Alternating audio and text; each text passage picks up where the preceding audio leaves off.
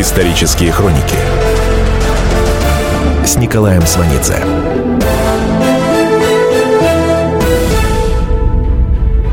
«1932 год в нашей истории поистине можно считать годом музеев и библиотек.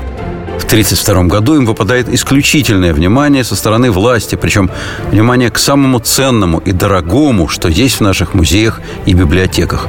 Дорогому в буквальном смысле этого слова – 1932 – это год рекордной распродажи российской культуры. Соседствующие с ним 31 и 33 его выгодно дополняли. В 1931 году в СССР приехал английский букинист Марис Эттингаузен. Замнаркома внешней торговли устроил для него экскурсию в публичной библиотеке в Ленинграде.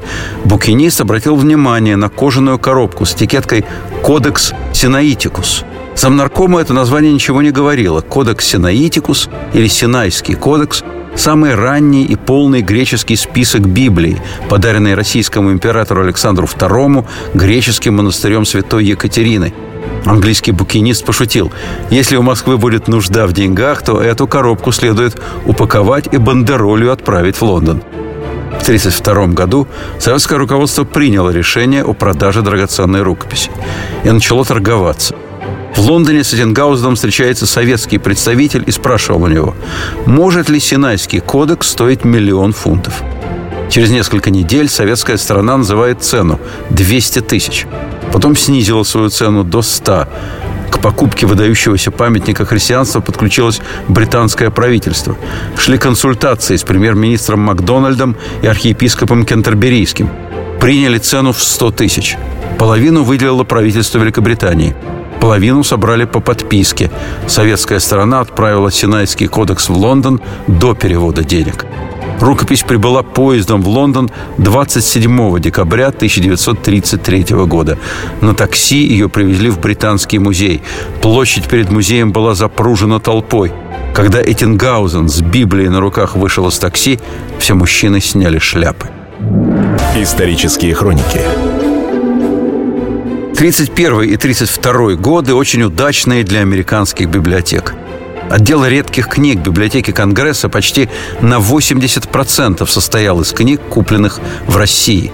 Среди них одна из первых русских печатных книг «Апостол» 1564 года, напечатанная в типографии Ивана Федорова.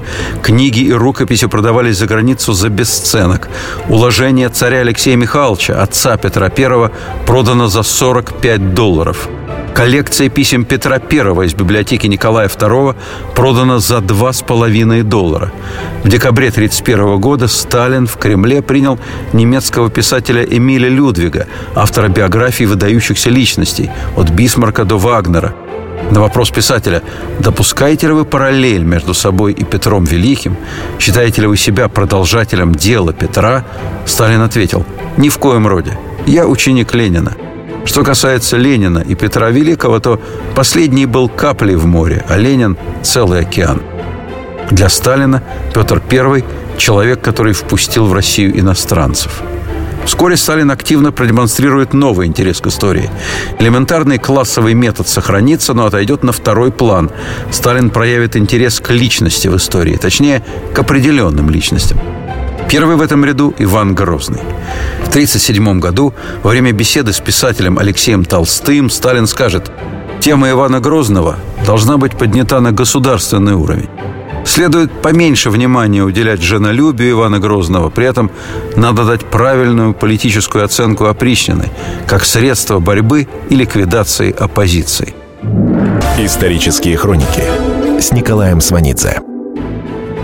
В 1931-1932 параллельно с библиотеками выгребали музеи. Происходило все следующим образом. Создали ряд специальных государственных организаций, которые заняты системной продажей исключительно дорогих музейных экспонатов мирового уровня. Эти организации назывались по-разному. Госфонд, антиквариат, Международная книга. Работники этих контор приходили в музей, брали в кассе билет, надевали музейные тапки и шли с экскурсионной группой по залам. Они слушали, смотрели, записывали, переговаривались в полголоса. Через несколько дней в музей приходила бумага выдать немедленно следующие экспонаты. Никогда И никакие музеи не пострадали так сильно, как музей Ленинграда и его пригородов при раннем Сталине. Сталин всегда на протяжении всей жизни отличался особенным чувством к столице Российской империи. Сначала это обычный комплекс провинциала перед лицом Петербурга. Потом скверные воспоминания о Петрограде в октябре 17-го. Роль Сталина в момент переворота совершенно неприметна. Он не мог тягаться с петроградской октябрьской славой Троцкого – Теперь, когда Троцкий был выдворен из страны, Петроград, Ленинград оставался Сталину вечным напоминанием о том, что его появление в новейшей российской истории более чем скромное, что он не отец того термоядерного взрыва, который разнес в клочья жизнь великой страны.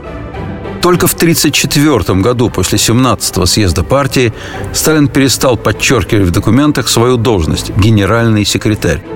Он будет просто писать «Секретарь ЦК ВКПБ Сталин». Правда, в 1934-м он официально возложил на себя одну дополнительную обязанность. В качестве секретаря ЦК он будет курировать культ проб, то есть отдел культуры и пропаганды.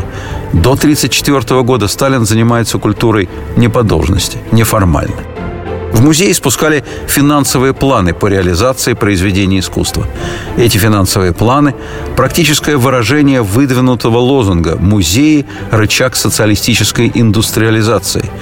Так как аппетит рос постоянно, а отдельные предметы для экспорта выбирать хлопотно, приходила мысль о том, что легче продавать сложившиеся музейные ансамбли целиком. Эксперимент начался с продажи дворца княгини Полей в Царском селе – все художественное убранство особняка в количестве 11 606 уникальных предметов продано антиквару Норману Вейсу за 48 тысяч фунтов стерлингов. То есть по 4 фунта за предмет. Предыдущий покупатель предлагал за содержимое дворца, которое представляло собой выдающуюся коллекцию французского искусства, 46 тысяч фунтов. Эта сумма не удовлетворила наркомат внешней торговли. А вот 48 тысяч сочли достаточными. В июле 29 года Вейс выставил коллекцию на аукционе в Лондоне. Протесты бывших владельцев не смогли остановить распродажу. То, что не выбрал Норман Вейс, реализовывалось на внутреннем рынке. Лишние музейные экспонаты, которые не уходили на экспорт, часто продавали ленинградскому отделению акционерного общества «Отель». Подарки эмира Бухарского Николаю II, восточное серебро и золото долго стояли в холле гостиницы «Европейская». Потом исчезли. Продолжение следует. Исторические хроники с Николаем Сванидзе.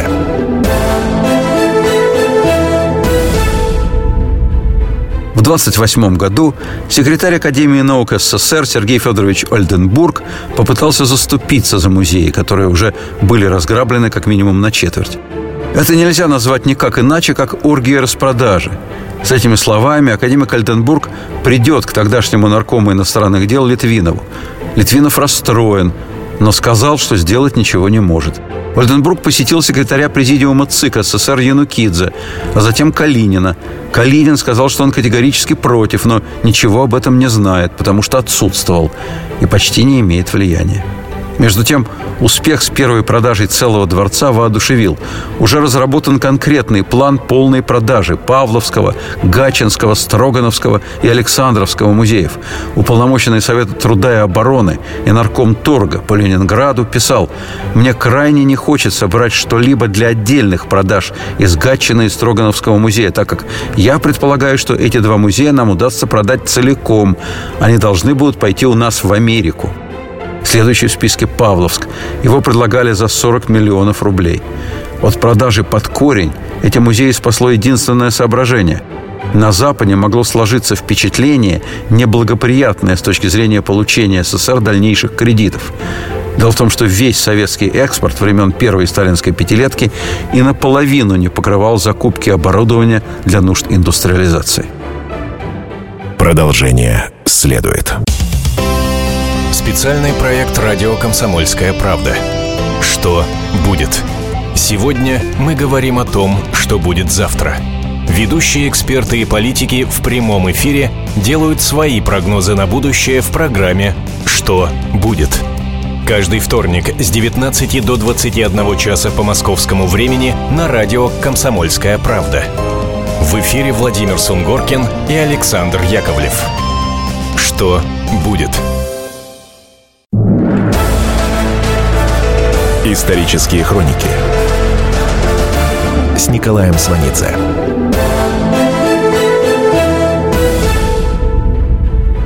Год 1932.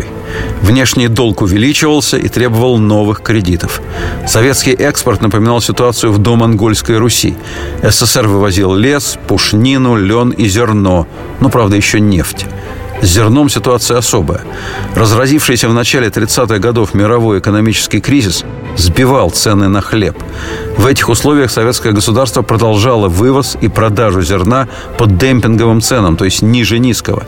Настойчивый экспорт зерна провоцировал чудовищный голод в СССР и продолжался, несмотря на этот голод. Продажа зерна давала мизерный процент валютной выручки. При этом половины зерна, проданного в 1932-1933 годах, хватило бы, чтобы накормить все голодающие районы.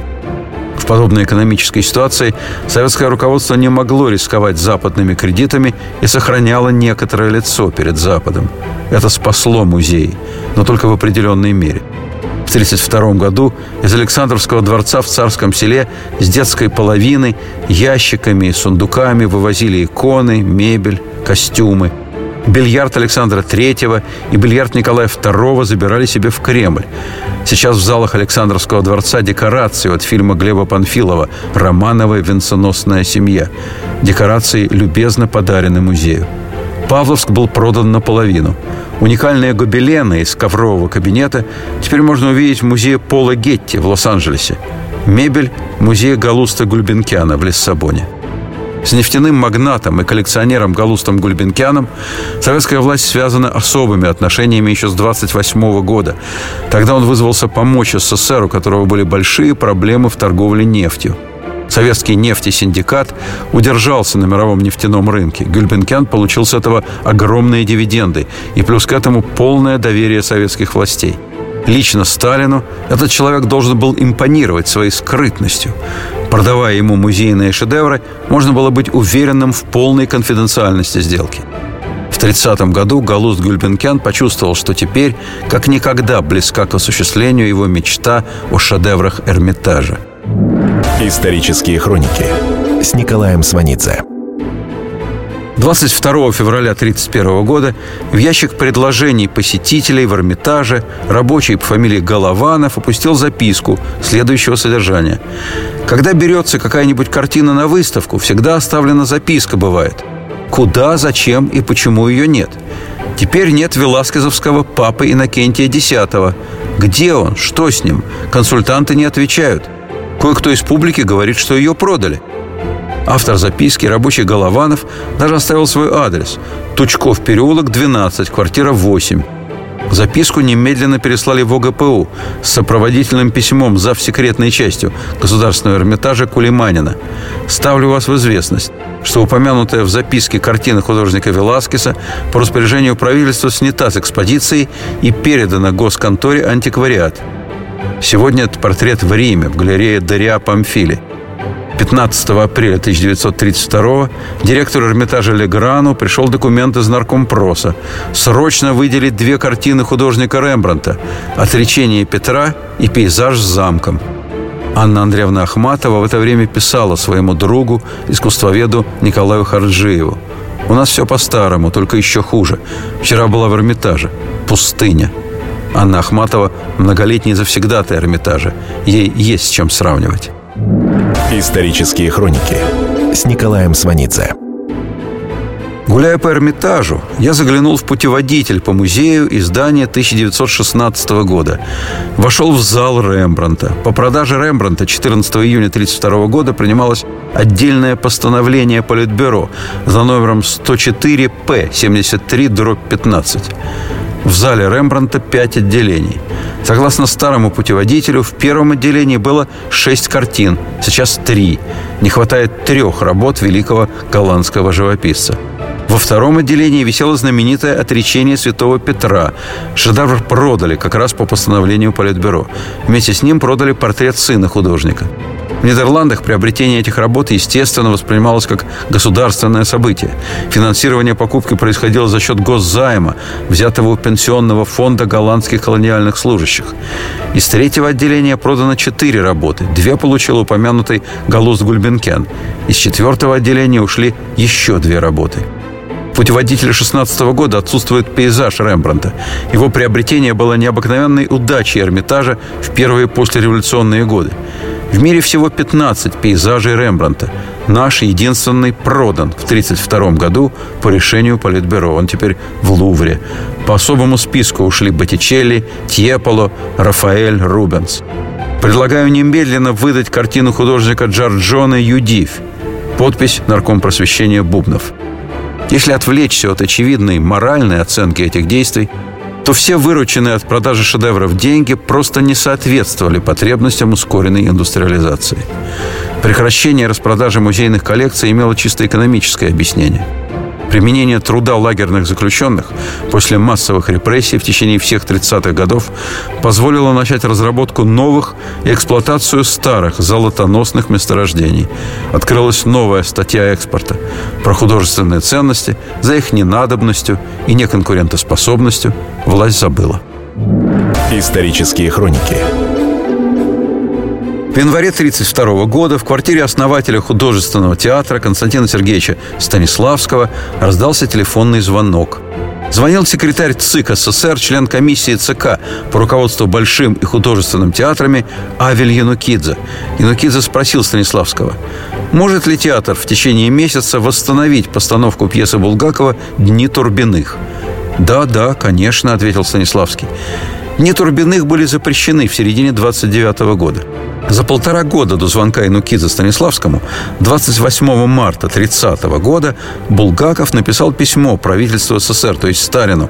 Булгаков писал, что герои его пьесы «Дни Турбиных» Алексея Турбина в газетных статьях называют «сукиным сыном», что, по мнению критики, от пьесы идет вонь, что Мишка Булгаков, извините за выражение, в залежалом мусоре шарит, что вся пресса СССР доказывает, что произведения Булгакова в СССР не могут существовать. Булгаков написал Сталину «Ныне я уничтожен». Попросил выдворить его за границу или дать ему работу в художественном театре. Если нельзя режиссером, то статистом. Если не статистом, то рабочим сцены. Через шесть дней после письма Булгакова Сталину застрелился Маяковский. На следующий день после похорон Маяковского Сталин позвонил Булгакову. Сталин сказал, «Вы проситесь за границу? Что, мы вам очень надоели?» Булгаков ответил, что ему кажется, что русский писатель не может жить вне Родины. «Я тоже так думаю», — сказал Сталин. «Где вы хотите работать? В художественном театре?» «Да, но мне отказали». «А вы подайте заявление туда. Мне кажется, они согласятся». На следующий день после звонка Сталина, когда Булгаков пришел в Амхат, его встретили со словами «Да, боже ты мой, да пожалуйста!» Через паузу длительностью в полтора года по указанию Сталина в Амхате возобновили Дни Турбиных. В день премьеры весь проезд художественного театра запружен народом. Лишний билетик спрашивали уже в начале Тверской. В том же 1932 году Тверскую переименовали в улицу Горького. Это будет сделано по личному указанию Сталина и при живом Горьком. Тогда же художественному театру, родившемуся с именем Чехова, было дано имя Горького – Сталин ходил на дни Турбины 15 раз.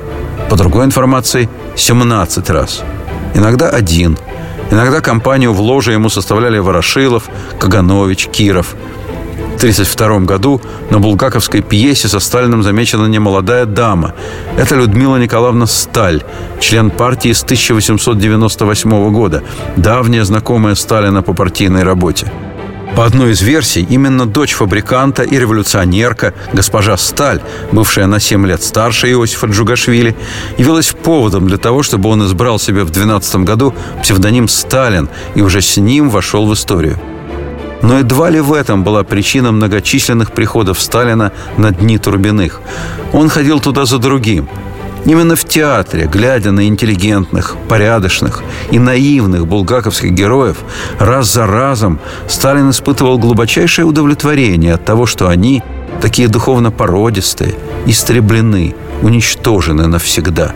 Каждый раз в ложе МХАТа, в темноте, он торжествовал свою победу над этими людьми, которых в 1932 году уже и в лагерях-то осталось немного. Последний из этих Турбиных в то время, когда он сидел в театре, уже на Беломор-канале. А там из всех радиоточек по всей стройке днем и ночью они слышали. Канал строился по инициативе и заданию товарища Сталина. Эти Турбины валили там лес без пил и без топоров – Пилы и топоры не выдавали. Там обвязывали деревья веревками и бригадами их тянули, расшатывали в разные стороны, а потом валили. Так что возобновление Дней Турбиных в Амхате не знак внимания Булгакову и не случайная прихоть Сталина. В театре он не отвлекался от работы. В 26 году на премьере булгаковской пьесы многие бывшие царские офицеры, перешедшие на службу в Красную армию, плакали, когда со сцены звучал старый российский гимн. По указанию Сталина, все проявившие в театре эмоции были внесены поименно в списки ОГПУ. Продолжение следует. Исторические хроники с Николаем Сванидзе.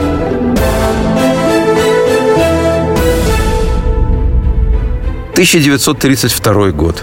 Сталин регулярно посещает МХАТовскую постановку булгаковской пьесы «Дни Турбиных».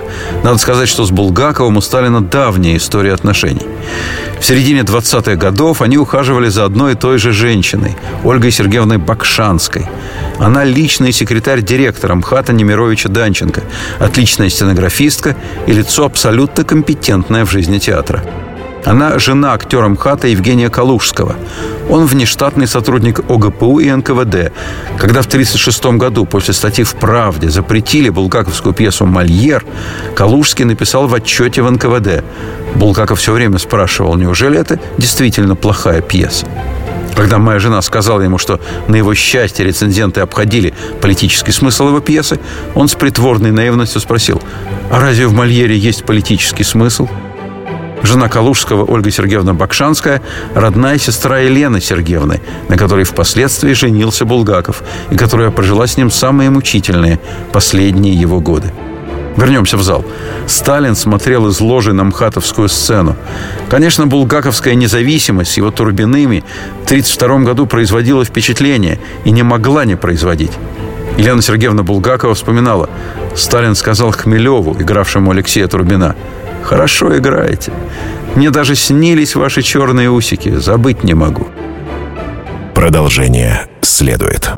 Если всех экономистов выстроить в одну линию, они все равно будут показывать в разные стороны. Верное направление знает доктор экономических наук Михаил Делягин. Только он знает, кто такой Доу Джонс, где у него индекс, как его колебания влияют на мировую экономику и какое отношение он имеет к пиратам Карибского моря. Наш экономист расскажет об этом простым и понятным языком в программе «Час Делягина».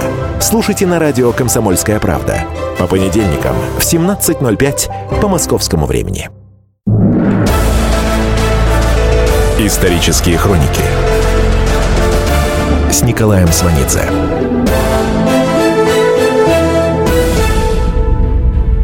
1923 год. 12-й съезд. При появлении Сталина на трибуне в стенограмме приветствие зала не зафиксировано. После его доклада аплодисменты. 24 год, 13-й съезд. После отчетного доклада Сталина продолжительные аплодисменты, переходящие в овацию. 25 год, 14-й съезд. Политический отчет Сталина. Бурные, продолжительные аплодисменты, переходящие в овацию. Все встают. 27 год, 15 съезд. Бурные продолжительные аплодисменты. Овация всего зала. Крики «Ура!». 30-й год, 16-й съезд. Политический доклад Сталина. Бурные продолжительные аплодисменты, переходящие в бурную длительную овацию. Крики «Ура!». Съезд стоя приветствовал товарища Сталина. 34-й год, 17-й съезд, так называемый съезд победителей – Весь зал встает. Бурные продолжительные аплодисменты, переходящие в длительную овацию. Возгласы «Ура! Да здравствует наш Сталин!» 39 год. 18 съезд. Бурной овацией, стоя съезд встречает товарища Сталина. На всех языках народов Великого Советского Союза раздавались возгласы «Да здравствует товарищ Сталин!» «Ура! Вождю, учителю и другу товарищу Сталину! Ура! Да здравствует наш родной любимый Сталин!» Звонок председателя тонул в буре аплодисментов. Конец цитаты из стенограммы съезда. 1932 году Сталин не выступает с широкими публичными заявлениями. В начале года на 17-й партийной конференции он присутствует, но не выступал. На двух пленумах 1932 года он не поднимался на трибуну. Он подавал только реплики с места. Возникали слухи о болезни Сталина. На вопрос представителя агентства Associated Press о своем здоровье Сталин отвечал, «Как это не печально, а против фактов ничего не поделаешь. Я здоров». После этого Сталин на три месяца уезжал на юг, в отпуск, в Сочи. Он выехал в сопровождении Карла Паукера. Карл Паукер прошел путь от парикмахера во Львове до начальника оперативного отдела ВЧК ОГПУ НКВД. Этот отдел ведал охраной руководителей партии и правительства, а также обысками, арестами и наружным наблюдением. Одновременно Паукер был председателем общества «Друг детей» при ОГПУ НКВД, а также заместителем председателя общества «Динамо». Паукер долгое время человек очень близкий Сталину. Паукера расстреляли в 1937-м. В 1932-м он со Сталином на юге. Годом раньше, в 1931-м, в Москве снесен храм Христа Спасителя, построенный по всенародной подписке в ознаменовании победы в Отечественной войне 1812 года. И на юге в 1932-м Сталин занимался проектом Дворца Советов, который должен быть возведен на месте храма Христа. Сталин предпочитал вариант, предложенный Борисом Иофаном. Он писал в Москву Ворошилову, Молотову и Кагановичу. Надо бы обязать Иофана верхушку дворца оформить в виде высокой колонны. Если нельзя поднять колонну над дворцом, поставить колонну возле дворца. Если можно, вышиной в Эйфелеву башню или немного выше. В это же самое время, в отпуске, Сталин собственноручно пишет декрет об охране имущества государственных предприятий, колхозов и кооперации и укреплении общественной социалистической собственности. 7 августа ЦИК и Совнарком утверждал написанный Сталином декрет. За хищение государственного и колхозного имущества предусматривался расстрел, который при смягчающих обстоятельствах мог быть заменен сроком не менее 10 лет с конфискацией имущества. В историю этот закон вошел под названием «Закона о трех колосках». Хищение социалистической собственности начиналось в буквальном смысле с двух картофелин и нескольких колосков. Принят этот закон не раньше и не позже, а в разгар страшнейшего в истории страны, спровоцированного властью голода. Во всю мощь голод развернется осенью и зимой с 32 на 33, как раз в момент подведения итогов первой пятилетки. Страшнее всего на Украине, на Северном Кавказе, на Кубани, в Поволжье, в Южном Заурале, в Казахстане – за исключением Казахстана, где голод спровоцирован реквизицией скота, все остальные регионы – активные производители хлеба. Хлеб повсеместно изъяли и отправили на экспорт. В 1932 году законом от 27 декабря в СССР в паспортах вводится графа «национальность». В ближайшем будущем это будет крайне удобным инструментом в руках Сталина для стравливания целых народов и переселения целых народов по обвинению в предательстве советского государственного строя. Исторические хроники с Николаем Сванидзе. В 1932 году в Москву из Италии в очередной раз приехал Горький – еще в прошлый его приезд ему был предоставлен бывший дом русского предпринимателя Степана Павловича Рябушинского. В октябре 1932 года в течение одной недели Сталин дважды появился в гостях у Горького. 20 октября произошла встреча Сталина и членов Политбюро с писателями-коммунистами. Сталин, сидя за столом, объяснил, что такое метод социалистического реализма в литературе и как его применять. Стенографировал Сталина литератор, член партии с 1905 года Феоктист Березовский. При формировании оргкомитета Союза советских писателей Сталин вычеркнул из списка Шолохова, а Березовского оставил. Сталин за столом у Горького сказал Множится море беспартийных писателей, но ими никто не руководит, им никто не помогает, они беспризорные. В свое время я тоже был беспартийным и во многом не разбирался. Но старшие товарищи не оттолкнули меня, а научили, как овладеть диалектическим методом. Неформальная обстановка встречи, ссылки на собственный опыт говорят о том, насколько Сталин озабочен отношениями с интеллигенцией. Арт-подготовку в среде интеллигенции Сталин проводил лично. А значит, ему в ближайшем будущем позарез нужна будет поддержка именно с этой стороны. Знаменитая русская интеллигенция, объясняющая и одобряющая действия вождя, это результат, над которым стоит потрудиться. 26 октября 1932 года там же, у Горького, прошла еще одна встреча. Партийные и беспартийные писатели на этот раз вместе. Избранным для этой встречи деятелям литературы звонили по телефону, приглашали, называли место и время и просили держать информацию в секрете. Это создавало ощущение избранности – Шолохов, Фатеев, Катаев, Сейфулина, Всеволод Иванов, Лев Никулин, Михаил Кольцов. Всего около 50 человек. Именно на этой встрече Сталин назвал писателей инженерами человеческих душ. Встречи Сталина с писателями сопровождались отличной едой и питьем. Поэт Владимир Луговской предложил тост за здоровье товарища Сталина. Захмелевший писатель Георгий Никифоров встал и выкрикнул на всю комнату. «Надоело! Миллион сто сорок семь тысяч раз пили за здоровье товарища Сталина. Небось, ему тоже это надоело слышать.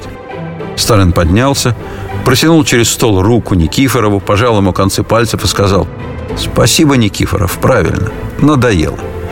В 1937-м Георгий Никифоров будет расстрелян.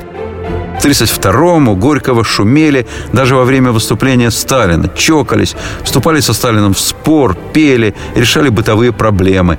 Сталин, сидя за столом у Горького, сам поднимал вопрос об условиях жизни писателей и обещал позаботиться – он знает, что делает. 80% писем, получаемых Сталином от деятелей культуры, это письма от литературной номенклатуры. Высший советский литературный генералитет просил полных собраний сочинений, творческих отпусков, санаторных путевок, дач и пайков. Сталин шел им навстречу. Страх за собственную жизнь на фоне террора и тяга к материальному благополучию на фоне голода сильнее всякой идеологии – Задача власти в том, чтобы отстроить четкую иерархию, жесткую лестницу для привилегированного сословия, указать, каковы способы перемещения на ступень выше. Эту задачу власть под руководством Сталина решила превосходно и вперед на все годы советской власти. Кроме того, система, построенная на привилегиях, по-своему даже демократична. В том смысле, что беспрекословное послушание и бездумная исполнительность действительно позволяют пробиться к власти человеку из низов. При этом власть для него всегда накрепко и естественно связана с материальными привилегиями. Именно поэтому особая, отдельная от голодной страны жизнь высшей партийной и советской номенклатуры воспринимается населением как должное. Маркс сказал – Бюрократия имеет в своем обладании государство. Это есть ее частная собственность. Когда владеешь всем государством с потрохами, можно ходить в скромном френче. Голод, явившийся ожидаемым результатом авантюрной индустриализации и коллективизации, в этом смысле запланированный, открыл перед властью перспективы, о которых она даже не подозревала. Хотя в начале 1932-го перспективы были сомнительными. Сталинское трехмесячное сидение на юге летом 32-го – это паника, сродни той, что овладеет Сталиным осенью 41-го, когда фашисты станут под Москвой. И в 32-м, и в 41-м причина паники одна и та же – страх за свою власть и за свою жизнь. То есть это состояние крайней паники. Летом 32-го, осознавая, что страна вступила в страшнейший голод, он ждал социального взрыва. Сталинский закон о трех колосках – это игра на устрашение в состоянии собственного кромешного страха. Именно поэтому ранней осенью 1932 года, вернувшись с юга, Сталин бросился в совершенно нехарактерном для себя направлении. Он бросился к интеллигенции, как к новой советской «золушке», которая может сделать для мачехи невозможное, то есть оправдать ее во всех грехах. Продолжение следует. Исторические хроники с Николаем Сванидзе.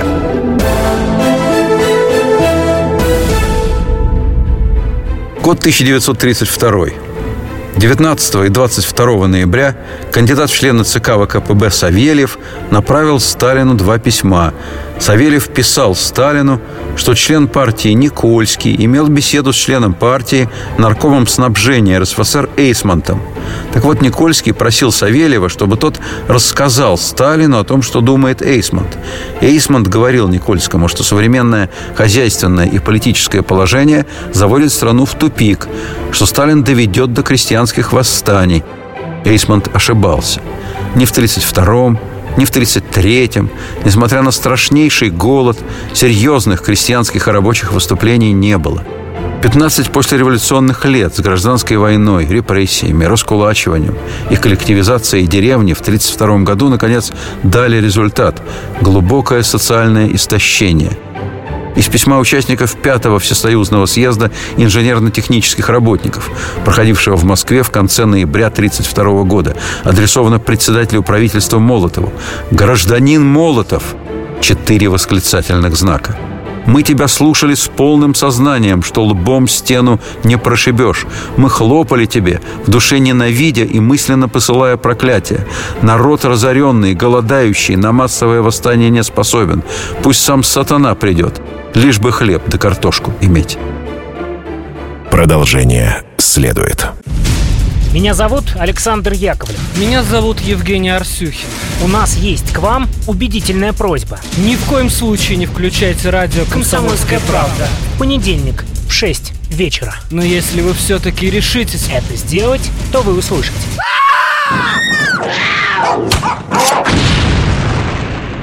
Радиорубка. В понедельник. 18.05.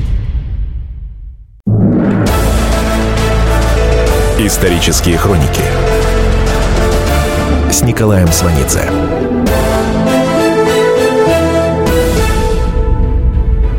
Год 1932. Несмотря на предсказания члена партии наркома снабжения РСФСР Эйсмонта, он был убежден, что современное хозяйственное и политическое положение заведет страну в тупик, что Сталин доведет до крестьянских восстаний, жизнь показала, что Эйсмонт ошибался. Ни в 1932-м, ни в 1933-м, несмотря на страшнейший голод, серьезных крестьянских и рабочих выступлений не было. Весной 1933 года Сталин понял, что все будет тихо и что все сойдет ему с рук. Той весны в советских деревнях ждали как никогда. Появилась крапива. Люди бросились ее есть. И другую полевую траву тоже. Когда люди начали молча есть траву, Сталин увидел истинные результаты 15 послереволюционных лет. О такой покорности общества Сталин не мог и мечтать. Это нельзя было не использовать.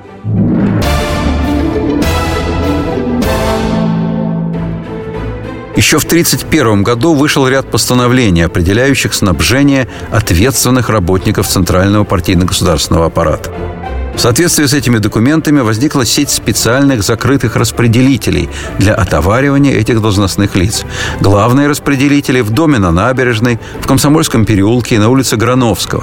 Паек высшей категории шел под литерой А, скажем, для секретарей ЦК ВКПБ и ЦК ВЛКСМ, для членов правительства, высшего профсоюзного руководства. Список длинный плюс семьи всех перечисленных.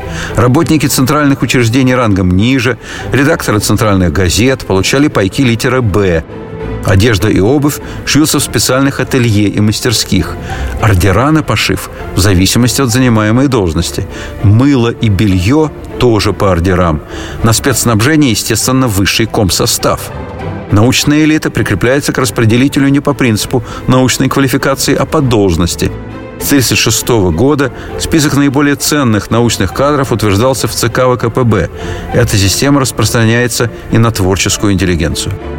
Осенью 1932 года, в разгар голода, в распределителе в доме на набережной чиновник получал в месяц 4 килограмма мяса, 8 килограммов рыбы, 4 килограмма колбасы, 3 килограмма сахара, 1 килограмм икры – без ограничений продавалась птица, молочные продукты, овощи, фрукты и кондитерские изделия. Плюс к этому действовала спецсистема общественного питания, спецстоловые. Санатории также отдельные. Между номенклатурными и общегражданскими санаториями огромная разница по нормам питания. То, что мы видим в фильме «Моя любовь» с Лидией Смирновой, могло быть только спецсанаторием. В 1932 году в обычных санаториях Крыма в день выдавали только по 600 граммов хлеба. Больше ничего. Для советского и партийного чиновничества бесплатный транспорт и спецвагоны со спецпитанием. В 1932 в самом голодном году, в меню спецвагонов швейцарский сыр, мясо, дичь, икра, шоколад, фрукты, импортные папиросы. Система продуктовых привилегий четкая, простая и эффективная. Она охватывала 55 тысяч семей – Кроме них в стране гарантированно получали свой паек 14 миллионов индустриальных рабочих, то есть рабочих крупнейших стратегически важных предприятий. Причем продуктовые нормы для них снижены к концу 1932 года вдвое. Члены их семей едой не обеспечивались. Рабочие остальных предприятий страны кормились как могли. Учителям, врачам, служащим, студентам не гарантировался даже хлеб – Госпаек получали менее 20% населения. За госпаек, естественно, положено платить. В голодном сентябре 1932 года для питания делегатов пленума ЦК ВКПБ в течение 15 дней затребован ассортимент продуктов из 93 наименований, а именно 10 тонн мясных продуктов. Мясо, колбаса, грудинка, ветчина, куры, гуси, утки. 4 тонны рыбных продуктов. Судак, осетр, севрюга а также 300 килограммов икры, 600 килограммов сыра, ну и овощи, фрукты, ягоды, грибы. Выделялись фонды для снабжения отъезжающих делегатов в пути. Именно на жесточайшем имущественном неравенстве отстроена сталинская репрессивная система. Система подачек в нищей стране обеспечивала преданность вождю, развращала и бесконечно пополняла ряды готовых ко всему, включая террор – Тасовать исполнителей террора пришлось, помимо прочего, и по той причине, что всех желающих просто невозможно прокормить одновременно. Исторические хроники Осенью 1932 года жена Сталина, Надежда Аллилуева, поехала в гости к сестре Анне в Харьков – Анна – жена Станислава Реденса, который возглавлял украинское ГПУ. Харьков в это время столица Украины. Это третий после Москвы и Ленинграда город, где активно ходил по рукам откровенный антисталинский манифест, написанный бывшим секретарем Краснопретинского райкома Москвы Мартемьяном Рютиным. У Реденса в семье не могли об этом не говорить. Есть информация, что жена Сталина читала этот документ. Информация о голоде на Украине также стекается прежде всего к Реденсу – Троцкий писал, что мать Надежды Аллилуевой рассказывала ей о катастрофическом положении в деревне. Аллилуева пыталась говорить со Сталином. 8 ноября 1932 года, после банкета, посвященного 15-летию революции, Надежда Аллилуева застрелилась. Это не характерный, штучный случай выражения личного несогласия со Сталином. После самоубийства жены Сталин сказал «Она меня предала». Сестра Надежды Аллилуевой, Анна, в 1948 году, то есть 16 лет спустя, получит 10 лет лагерей. Продолжение следует. Историю пишут победители. Они же ее и фальсифицируют. Я Николай Сванидзе. Я расскажу вам, как все происходило на самом деле. Я выбрал самые яркие и важные исторические события года, а также вроде бы незаметные, но значимые факты, которые оказали влияние на ход истории. Один год из жизни России глазами ее жителей. Документальный сериал «Исторические хроники» с Николаем Сванидзе. Слушайте на радио «Комсомольская правда».